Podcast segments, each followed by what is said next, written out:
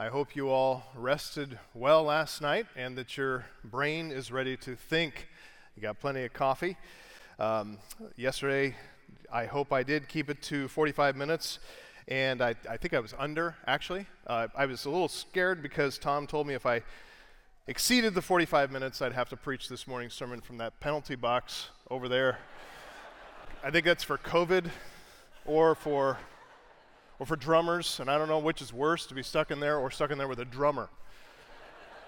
but this church does it right. They keep them in a cage. That's, that's the right place for a drummer. Anyway, since there's no threat for me tomorrow,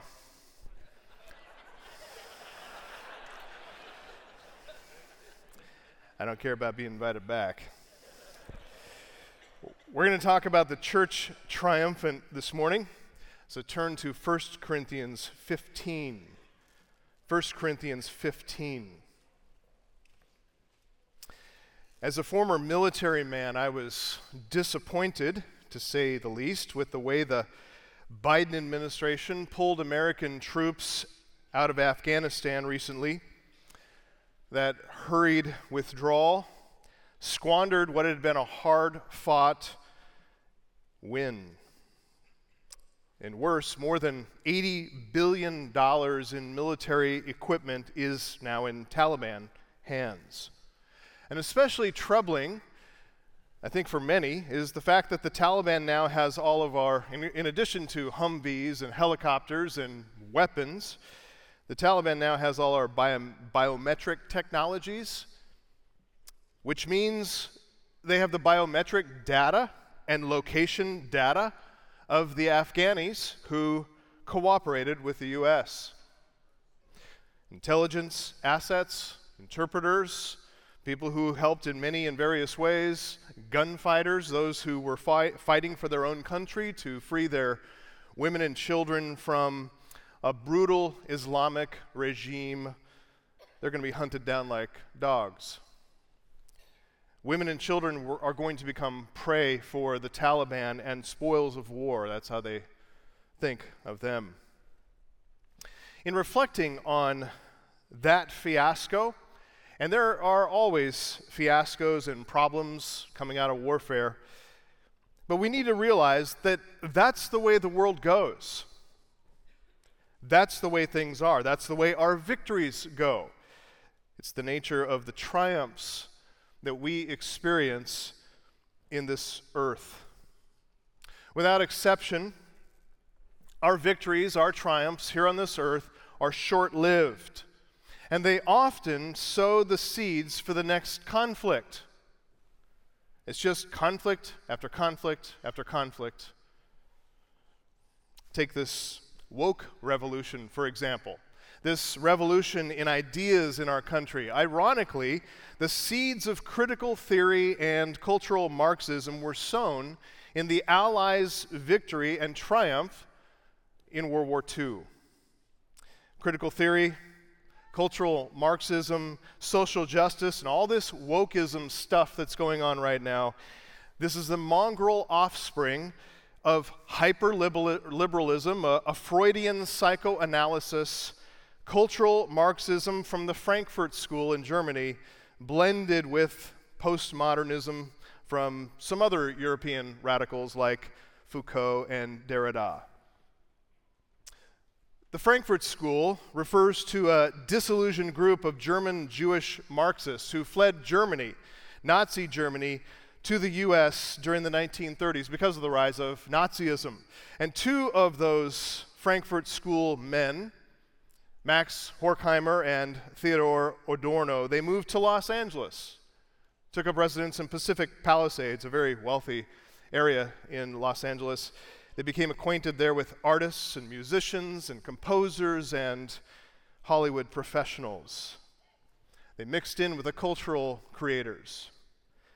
Eric Fromm, Herbert Marcuse, Franz Neumann, Otto Kirchheimer, they took up teaching positions on the other coast, in, the, in, at Columbia University in New York. Three of those men were recruited by William Wild Bill Donovan. He's the founder of the Office of Strategic Services, which you may know is the precursor to the CIA. Donovan clearly saw in these men, the Frankfurt School men, how their leftist critical theory of society was useful to help the Allies deconstruct German politics and then later to influence the rebuilding of Germany. He was right. Donovan was right. They were useful. Those theories were useful for deconstructing Germany during wartime. What Donovan didn't see as clearly at the time, how could he? He didn't see the unintended consequences of bringing them so close.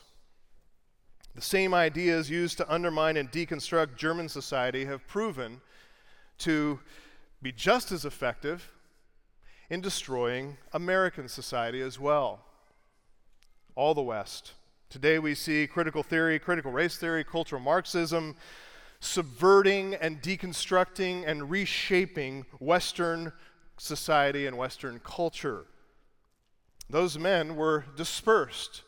Hollywood, Columbia, the OSS in Washington, D.C. during the 1930s and 40s and that is a wide and an early distribution of these ideas in the key cultural, educational, and political institutions of America, and those seeds bear fruit. We, here in our country, in the U.S., helped the Allies win a crucial victory, a major victory in World War II. But now we're losing another war and it's really a more fundamental war. It's the war of ideas. The consequences of ideas. We are living with the consequences of ideas. And our society, you can feel it, I can feel it, our society is convulsing. It's like a dead body that's in the throes of death and twitching and jerking as it dies. Will our country survive this? The Lord knows. Time will tell. But back and forth we go, all throughout history. In the triumphs of nations and empires, they unwittingly sow the seeds of their own demise for years later. It's inevitable, and it exposes on a grand international scale the futility of the fallen world in every sphere of life. It's the same old story. In the rise and fall of nations, it's also in the rise and fall of human beings. Will there ever be a decisive victory?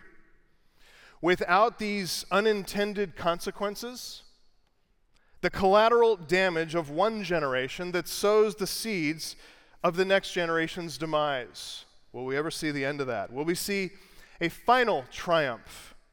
A triumph to end all triumphs? Yes, we will see that. In fact, we already have. If you are taking notes this morning, write this down. This is the first part of our triumph in Christ, which is most fundamental. Number one, in Christ, we triumph over death. In Christ, we triumph over death.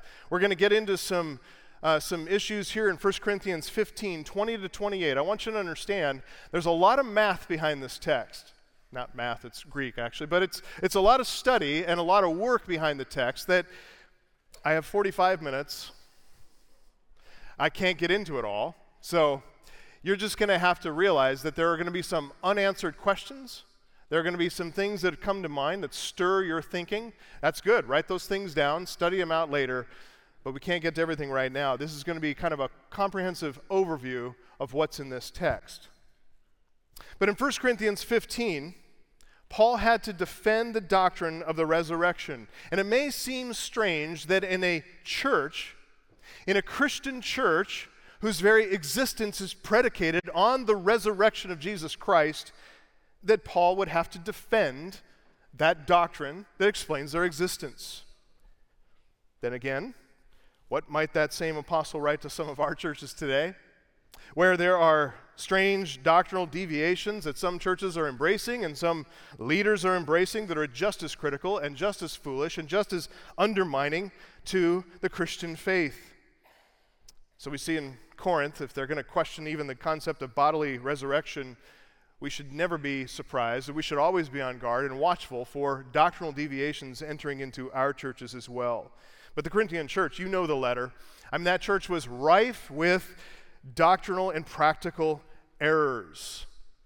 If you're ever discouraged about things going on in your church, read 1 Corinthians. You'll be greatly encouraged as you look up at your own church and say, I'm actually thankful for these errors. But the, the letter here is corrective in nature. It may seem hard to understand how the very worst form of errors, one so patently destructive to the Christian faith, the denial of bodily resurrection, how did that one ever become a thing? It's actually not that hard to figure out with a little reflection. It was actually just another case of the culture influencing the church. Greek culture was prejudiced against bodily resurrection because of the philosophical dualism that shaped the Greek mind and Greek philosophy. Greeks believed the body made of matter, along with all flesh, along with all material reality, the stuff of the material world, they believed material matter is evil inherently. Only what is pure spirit is good. Body bad, spirit good. That's what they believed. That's what they brought into the church from the culture. So the idea of a bodily resurrection was not just undesirable to them, it was actually irrational nonsense, repugnant to some, a crudity to most people. Why would anyone having been freed from the prison of the material body, why would anyone hope their soul would return again to a body of flesh? Ludicrous. Paul says bodily resurrection, though, is a foundational tenet of our gospel. Look at the first part of 1 Corinthians 15, 3 to 6. Christ died for our sins according to the scriptures. He was buried, he was raised and he means bodily. He was raised from the dead a third day according to the scriptures. He then appeared bodily to Cephas, to the 12, to more than 500 brothers at one time. Most of them are still alive. You can go and visit them if you want to, but some have fallen asleep. True biblical, doctrinally sound Christianity has never been the darling of the culture. It's never been the darling of any culture. Christians have always been out of step and out of favor with the culture since the inception of the Christian church. And we've never minded that. Christ crucified to take away our sins. If the start of the gospel is foolishness to the culture, 1 Corinthians 2, 1 Corinthians 1, why would we expect the end of the gospel, the telos of the gospel, to make better sense to them? So Paul confronts these resurrection deniers. He shows them in verses 12 to 19 the utter irrationality of denying bodily resurrection. You deny that principle, you deny Christ's resurrection. If you deny Christ's resurrection, all is lost. All is lost. This is all futility. We are mo- all men most to be pitied. So he sums it up with this affirmation of truth in verse 20. But now Christ has been raised. Hallelujah, right? That's where we need to start this morning. An affirmation of this rock solid truth that Christ has been raised. That tomb is empty. He's been raised from the dead. He's the first fruits of those who've fallen asleep. Even that language of sleep is a precious euphemism for the believer. To, it's a picture of what death is like for a Christian. It's like, it's like taking a nap. Same language Paul, by the way, used back in verse 6. He, he used the same language in verse 6 and verse 20, this language of falling asleep. The 500 brothers to whom Christ appeared bodily, some of those brothers have fallen asleep. This points, I think, really what to, to what fundamentally troubled the minds of some of these Corinthian Christians. This anxiety that made them vulnerable and susceptible to the reintroduction of that Greek philosophical error, that prejudice against bodily resurrection, to deny the principle of bodily res- resurrection. Having buried some of their loved ones who were believers, the longer their dead bodies remained in the grave, the longer they waited, the longer they wondered, the longer they looked to the skies for Christ to return just as he just as he ascended, so he would return, the more they began to wonder, hmm, maybe I've misunderstood something. Maybe maybe the resurrection is of a different nature. Maybe it's not a bodily resurrection at all. Things that pertain to this world, this life, this matter. Maybe Maybe it's. Maybe it's a spiritual resurrection we're talking about here. The spirit escapes the prison of the body. Maybe that's how we're to think. And so Paul, he gently but firmly answers their questions like a pastor. This is how pastors answer questions. This is how pastors deal with doctrinal challenges and doctrinal error. He does not accommodate their cultural prejudice against bodily resurrection at all. He doesn't equivocate. He doesn't shave off any offensive edges. He doesn't go to find a compromising, middle of the road position affirmed by all sides. He doesn't affirm every side as having a point, having a place in the conversation. He answers their questions. He calms their anxieties by correcting their bad theology, by teaching them good theology instead. Pastors, that's what we do. We teach good theology to our people because good theology settles the heart, the mind. It puts rock under the feet. It anchors the soul into truth. And people are helped with good theology. Paul says, simply put, let's, let's hit the bottom line here. All Christians will take part in the bodily resurrection of the righteous. Just as Christ rose from the dead, so believers will rise from the dead. They'll follow after Christ, and it doesn't matter to God whether they die now, later, or remain alive until the Lord's return. He's got it handled. Christ triumphed over death once for all, and in him we triumph too. Look at verse 20 again. But now Christ has been raised from the dead, the first fruits of those who've fallen asleep. For since death came through a man, the resurrection of the dead also comes through a man. For as in Adam all die, so also in Christ all will be made alive. But each in his own order Christ the firstfruits, afterward at his coming, those who belong to Christ.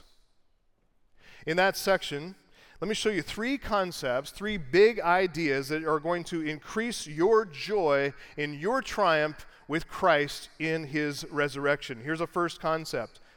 Paul pictures there are, if I could put it this way, he pictures our organic union with Christ. An organic union with Christ. We are products, Christ and us, we're products of the same seed were harvested from the same field. And so, what happened to Christ will, of course, happen to us. It's an agricultural metaphor there. The first fruits idea it comes from Leviticus 23, where God required Israel to bring the first portion of their harvest to the Lord as an offering, worshiping in giving thanks for the blessing of his provision for their harvest. So Israel was to, in bringing that first fruits of their harvest, they would, they would, they would harvest some of that field and they would go to the temple, bring that, that first fruits harvest to the Lord. They recognized in that thanksgiving offering, they recognized the whole field belongs to God. Everything is His produce. They sowed seed, God provided. They cultivated with water, God provided. And they harvested a crop that God provided. And so they come offering that first fruits offering because it's the guarantee, really, of the entire rest of the harvest. That's what they're saying. Thank you, Lord, for this which I give to you, and I walk back to, ex- to receive the promise of the rest of the harvest you provided. This field harvest imagery is also used in the third chapter. Paul says, I planted, Apollos watered, but it's God who gave the growth. And then verse 9, you, Corinthian church, you are God's field. You are the harvest. You are God's field. Christ is the first fruits of God's harvest. And he's going to get the rest of the harvest too. Guaranteed. The bodily resurrection of Christians is guaranteed, and it's going to take the same pattern of Christ's bodily. So, why do Christians have to die at all? That's another question that comes to their mind. Why do Christians have to die at all? And Paul answers with a second concept the doctrine of the federal headship of Christ. He talks about our legal union with Christ.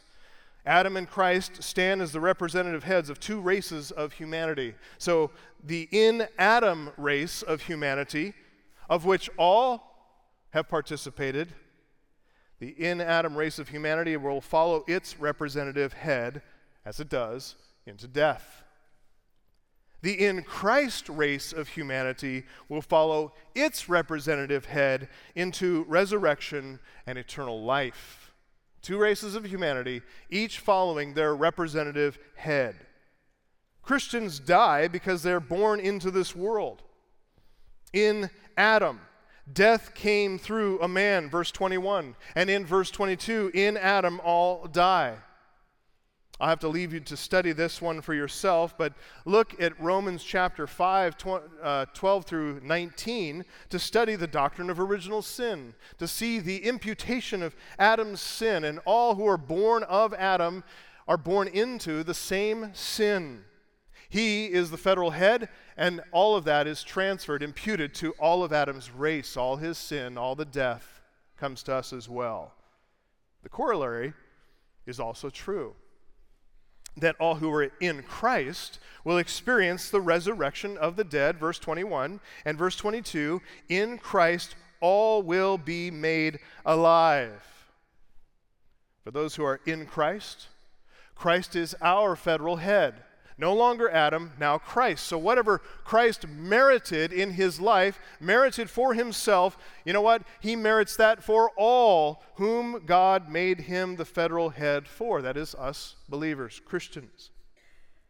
So, whatever Christ is entitled to, we're entitled to. God was just to raise Christ from the dead because he never sinned. He fulfilled all of God's law, so it was just for God to raise him from the dead. We, because we're connected to Christ by imputation, we get the benefit. He merited what we get as a gift. There's an organic union with Christ. There is a legal union with Christ because of federal headship. A third thing we see here is we have a redemptive union with Christ. In Christ, all will be made alive, but there's a proper order. There's a, a, time of waiting for the unfolding of God's plan of redemption. So Christ, the first fruits, goes first. And he has preceded us in resurrection. And then afterward, at his coming, that's the word parousia. Parousia refers to the second coming of Christ. So, afterward, at his coming, those who belong to Christ, very important word, those who belong to Christ, they too rise in a bodily resurrection. Belong to Christ. What's Paul referring to there? How do believers belong to Christ as in a possession? Well, it's by virtue of the decree of redemption. Titus 1 2 this hope of eternal life that we have that's fulfilled in the resurrection life of Jesus Christ. This is something, Titus 1 2, that God, who cannot lie, promised before time began. To whom did he promise before time began? Who was there before time began? If, if it's before time began, then it's before anything was created, before God created the heavens and the earth. When God created the heavens and the earth, He created matter. Matter put was put in motion. There's a measure of matter in motion that's called time. God created time in the beginning as well, along with creating matter. Who was there before time began? God. in his intra-Trinitarian relationship, Father, Son, and Spirit. Prior to creating heaven and earth in this timelessness, intra-Trinitarian reality, it's outside of our comprehension, but we learn in Titus 1 2 that the Father promised the Son the gift of a redeemed people, a people whom the Son then redeemed for himself and then delivered back to his Father that God might be all in all. So the resurrection is guaranteed because it's a matter of an intra-Trinitarian love, an intra-Trinitarian promise. It's sometimes called the covenant of redemption. This intra-Trinitarian love and gift giving of this redeemed people, Father giving the redeemed people to Christ, and Christ redeeming that people for himself, and then giving that back to his Father.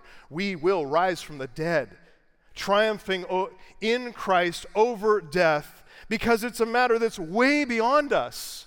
It's beyond our pay grade, it's higher than us.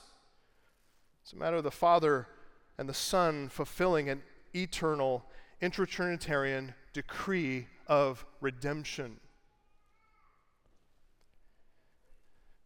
So much of the news that we read in these days, it's designed to make you afraid. I mean, that's how they keep you coming back to quell your anxieties that they have stirred up. So the news stirs up your anxiety, it stirs up your discontent, and you continue to digest it. And as you eat that and it creates discontent and concern and anxiety and worry, you revisit it the next day or even in an hour to see if the story's changed. Everything is designed to make you afraid, to get you to worry, to be anxious about so many things. Christian, don't be. You don't you can unplug. You don't have to go there.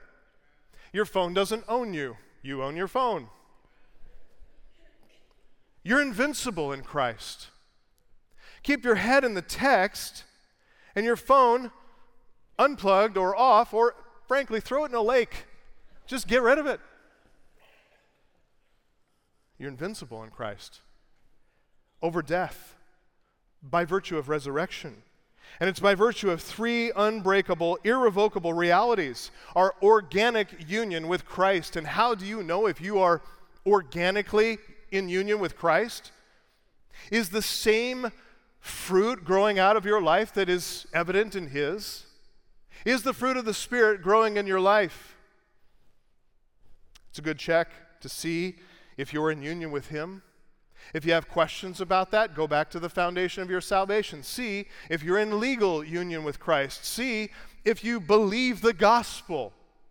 Because it really doesn't, I mean, this matter of assurance is a difficult pastoral matter. We're always dealing with people who are questioning their salvation, questioning their, their, their assurance is troubled by particular sins or by particular weaknesses. But we always go back when we counsel people who are troubled like that, sensitive in their conscience, we always go back to the gospel itself. Because the gospel is an objective reality that doesn't depend on their shifting feelings. So go back to the gospel, and we talk about legal union with Christ. We talk about the doctrine of imputation, the imputation of our sin to Christ, and in his passive obedience, what he suffered on the cross, he took away all sins through his perfect, sufficient atonement. And then we talk about the active obedience of Christ, his obedience in fulfilling all righteousness for us, for the believer. And we talk about how that is imputed then to the believer. It's God doing that from start to finish. He's the one that regenerates the sinner to new life. So that new nature, by virtue of being new, by virtue of being of God, born of the seed of the Word of God, and prompted and generated by the Holy Spirit, certainly that new nature, its first breath of new life, is to repent of sin and put faith in Jesus Christ. It's something God has initiated, it's something God has done. So, by virtue of these three irrevocable, unbreakable realities, our organic union with Christ, talking about our present life of growth and sanctification, or our legal union with Christ. Go back to the beginning and see do I believe this objective reality of the gospel? And then, thirdly, our redemptive union with Christ. Realize this goes back not just to the point of your salvation, this goes back before time began.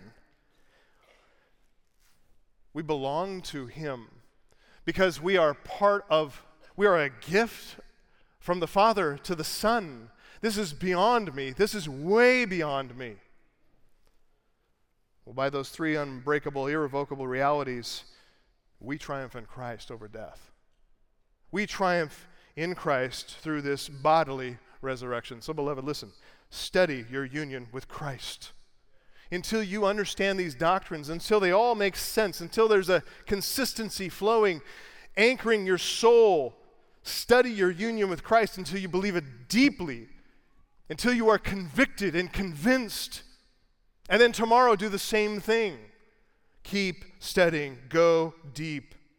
Colossians 3 1 to 4 Since you've been raised with Christ, seek what is above, where Christ is, seated at the right hand of God. Set your mind on things that are above, not on what is on the earth. It's Paul's way of saying, stop checking the news. For you've died. Your life is hidden with Christ in God. And when Christ, who is your life, is revealed, you also then will be revealed with him in glory.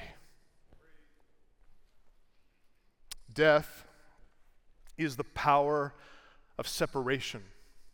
Death is disintegration. Physical death is a separation of soul from body, it disintegrates the human person. Spiritual death is the separation of the soul from the life of God. It demolishes, spiritual death demolishes the only connection we have to the, the one who is life itself. Eternal death is the permanent separation of that person from God and that person. Death, all that death, death, death, death, it's all conquered for the believer in Christ, all conquered in Him. John Owen put it this way in the title of his famous treatise, I love it. It's the death of death in the death of Christ. Part two of our triumph in Christ. Part two. In Christ, we triumph over all powers. In Christ, we triumph over all powers. Look at verse 23 again, because there's an order to the events of the future. In Christ, all will be made alive, but each in his own order. Christ, the firstfruits. Afterward, at his coming, those who belong to Christ. Now, I'm going to work out the order a little bit here.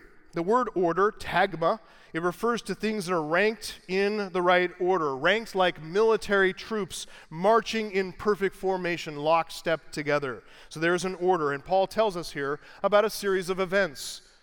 More specifically, he's speaking about a series of, of resurrections.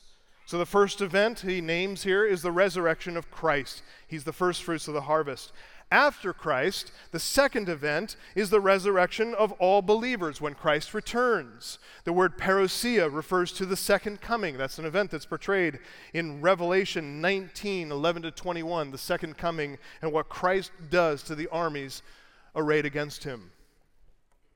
Jesus is going to return, Revelation 19, to confront that beast led, false prophet supported rebellion at the end of this age. And when he returns, he will kill them all.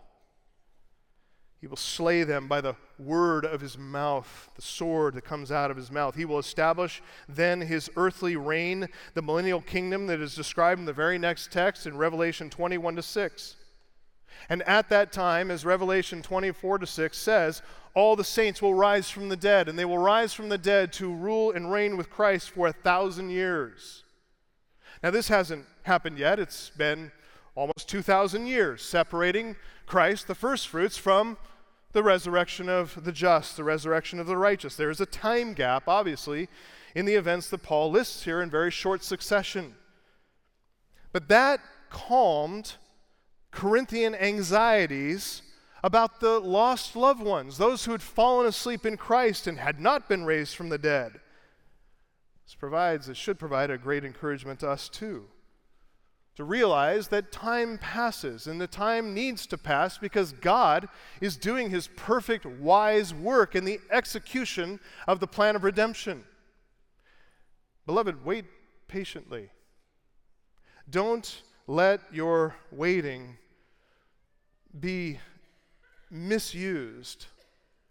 Use your waiting to serve Him, to please Him in your time.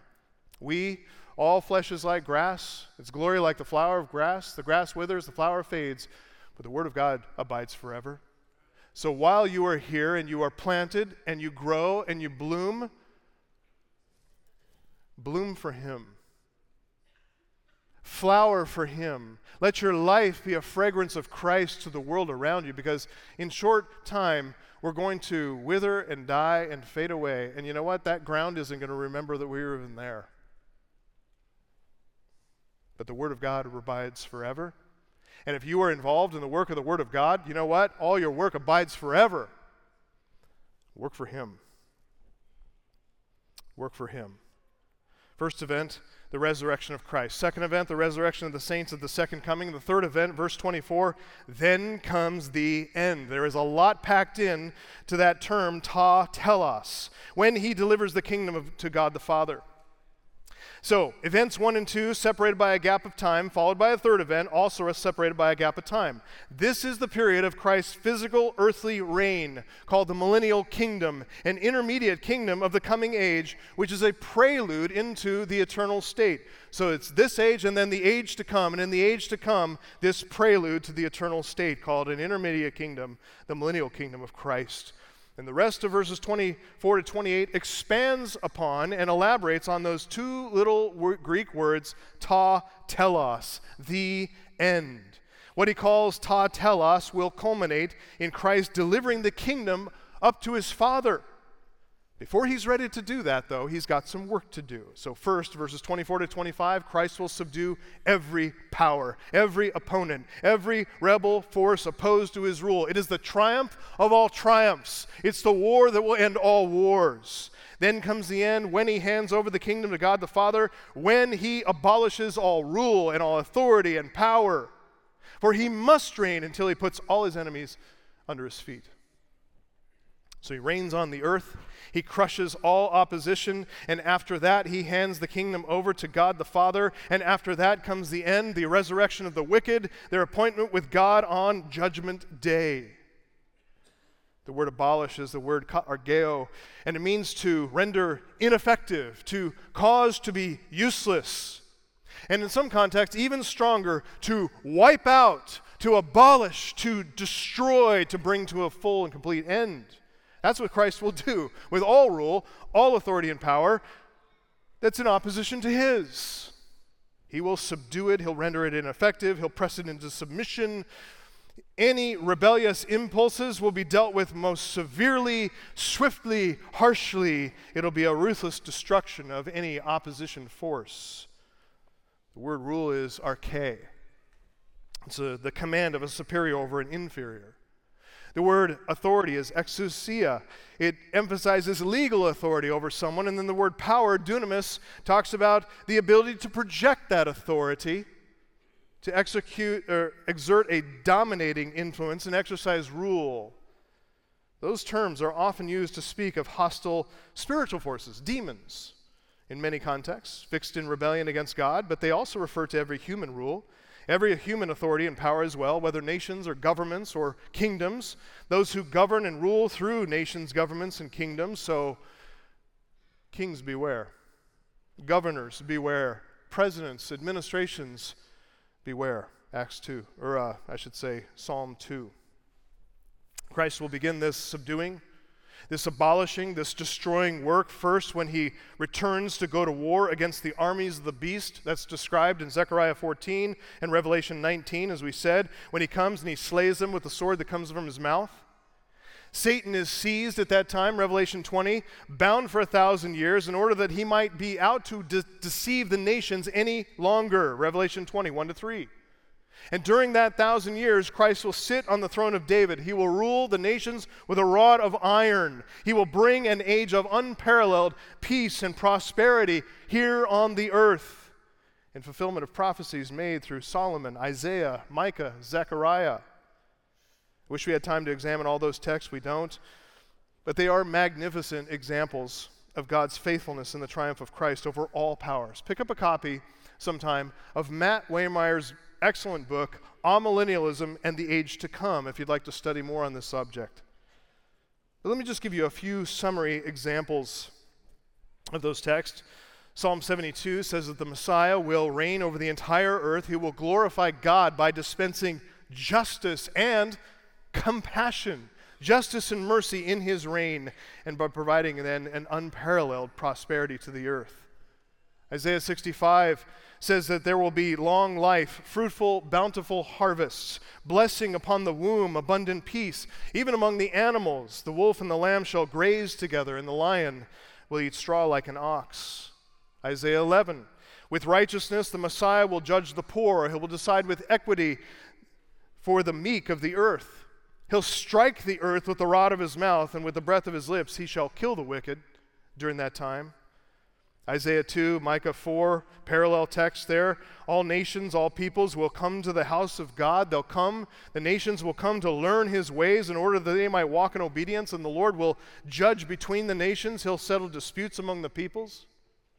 Zechariah 8 says there will be peace in Jerusalem with old men and old women relaxing in the streets of the city, and the streets of the city shall be full of boys and girls playing in the streets because they're safe streets. Try that now in San Francisco, Los Angeles, the major urban centers of our country. Zechariah 14, nations will go up year after year, it says, to worship the King, the Lord of hosts, celebrating, get this, the Feast of Booths all the nations of the earth, even the Gentile nations, will go up to worship the Lord of hosts, celebrating the Feast, of Booths. And anybody who rebels, who refuses to come, the Lord will punish them by withholding rain. This is why God tells the kings of the earth to be wise in Psalm 2. Be wise. Bow down. Kiss the Son, lest he be angry with you and you die Nations may rage now, kings may conspire against him now. It's rather comical to the Lord in Psalm 2. God laughs at all these petty rebellions because the king he set in Zion, he's going to break them with a rod of iron. He is going to dash them in pieces like a potter's vessel. It's not even a contest. Are you kidding me? You're going to conspire against me, against my king that I've sent in Zion, my holy mountain. They're no match for his power. What makes the earthly millennial reign of Christ necessary? Verse 25, because God promised it. He promised it, for he must reign until he's put all his enemies under his feet. That's Psalm 110, verse 1. The declaration of the Lord to my Lord, sit at my right hand until I make your enemies your footstool. That's a promise. It's followed by this promise. Verse 2 The Lord will extend your mighty scepter from Zion, from Zion, ruling over your surrounding enemies. Enemies have always surrounded Israel, always threatened. For now. But then, then the tables are turned. Then the script is flipped. It's not just the hostile earthly powers, it's hostile heavenly powers too. Revelation 20, 7 to 10, when Satan is released, he comes to deceive the nations again. He gathers them for one final battle against Christ. And you say, well, how are there nations that are going to be rebellious after that thousand year reign of Christ on the earth? And it's because there are believers who enter into the millennial kingdom in their fleshly state, in their bodily state, and they have children, and the children have long life. And the nation, after God just wipes out the unbelievers of the earth when He comes again, the earth is very quickly in a time of thousand years of peace and prosperity, and righteousness ruling over the earth is going to be abundant. The womb will be blessed. These believers who enter into the millennial kingdom and have children, those children are going to be born in the state of Adam. So they're going to have to make a decision like we've made a decision. Will they follow Christ or will they not? It doesn't take Satan to deceive them, to let the, the fruit of their sinful hearts follow its path. So when Satan is released in Revelation 27 to 10, he's released. He deceives the nations again. He gathers them one more time, one final battle against Christ, and that won't end well either. Fire comes down out of heaven, it consumes them. The devil joins the beast. He takes an eternal bath in the lake of fire. It's the end for him. Then comes the end. The final stage in the resurrection order. Paul started in verse 23. First, Christ rises from the dead, verse 23a. Second, all believers rise from the dead, verse 23b. Third, all unbelievers will rise from the dead, which is described in Revelation 20, 11 to 15, when the sea gives up its dead, when death and Hades give up their dead, when all believing, unbelieving souls will be judged, and sentence will then be executed, and they'll enter into the lake of fire. Finally, at that point, Christ will put an end to death itself. It is the death that he abolished when he triumphed over it at the cross. But the last enemy to be abolished is death, for God has put everything under his feet. Why does he wait until then to abolish death? Why is death the last enemy to be destroyed? Well, death has to remain as the wages of sin. As long as there are sinners, there must be the wages of sin. There must be the payment for sin. It's for the sake, death remains for, to the very end for the sake of executing divine justice. This is in faithfulness to Genesis 2:17. The promise that God made to Adam, on the day you eat of it, you shall surely die.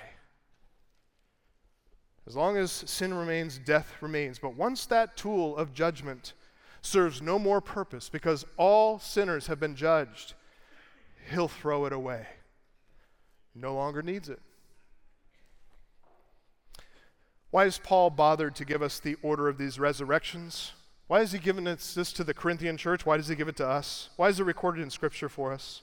This order of the, this age and the age to come. Why did Christ want to reveal this to us and share with us the, the good news of his future triumph? Here are a few attempts made at constructing an answer to that. The triumph of Christ over all earthly powers reveals God's faithfulness. It shows that what he promised, he will certainly do. He promised physical, literal judgment to Israel. He also promised physical, literal res- restoration to Israel. It's going to come, and God is faithful. It shows God's justice that he will deal with every single sinner and every single sin. It shows God's wisdom that He will rule over the nations of the earth by His Son. In His Son, we'll see the righteousness and wisdom of God in action on the earth in Christ. It shows God's vindication that God blesses the meek of the earth with the earth. It shows the reward of the righteous. It shows God's demonstration, how He demonstrates the utter sinfulness of sin, the sin in the heart of people. That's the issue. Doesn't you don't blame it on Satan. It's not the devil that made me do it. He'll be incarcerated for a thousand years and people will still want to sin. Beloved, in Christ, we triumph over death. Being united to him in his death, we're united to him in his resurrection as well. In Christ, we triumph over all powers as well. And now we come to just one final point. Again, it's a very short, very short, uh, trust me, short, Graham. Verse 27 God has put everything under his feet. But when he says that, he doesn't mean God, right? Makes sense. Just in case, Paul makes sure you want to pick up what he's laying down. He says, when, when it says everything is put under him, it is obvious that he who puts everything under him is the exception. The Messiah is subject to God, not the other way around. So then in verse 28, once everything is subject to Christ, the Son himself will also be subject to the one who subjected everything to him, that is God, so that God may be all in all. And that's it. It's over. And it's also just to begun. What God planned at creation, what culminates in Revelation, that's the beginning. That is the commencement of everything that God intends for His people. There is so much to do, so much to enjoy, so much of God to rejoice in and God to worship. There's so much to accomplish, unhindered by sin and weakness and death. Christ came to fulfill all that, in so doing, to win the triumph of all triumphs. Folks, we triumph in Christ. We triumph in Christ, which is why Paul encourages us no matter what we face, no matter how strong the cultural headwinds we face, no matter how fierce the opposition. Look down at the end of the chapter, verse 58. Therefore, my beloved, beloved brothers, be steadfast, immovable, always abounding in the work of the Lord, knowing your labor for the Lord is not in vain. Father, thank you for this wonderfully encouraging text. Thank you for your goodness to us that was planned before the foundation of the world and the eternal counsels of the, of the triune God. we just sit back and marvel and realize what you have done for us in Christ. Oh, may we be encouraged. May we be steadfast, and immovable, always abounding in the work of the Lord.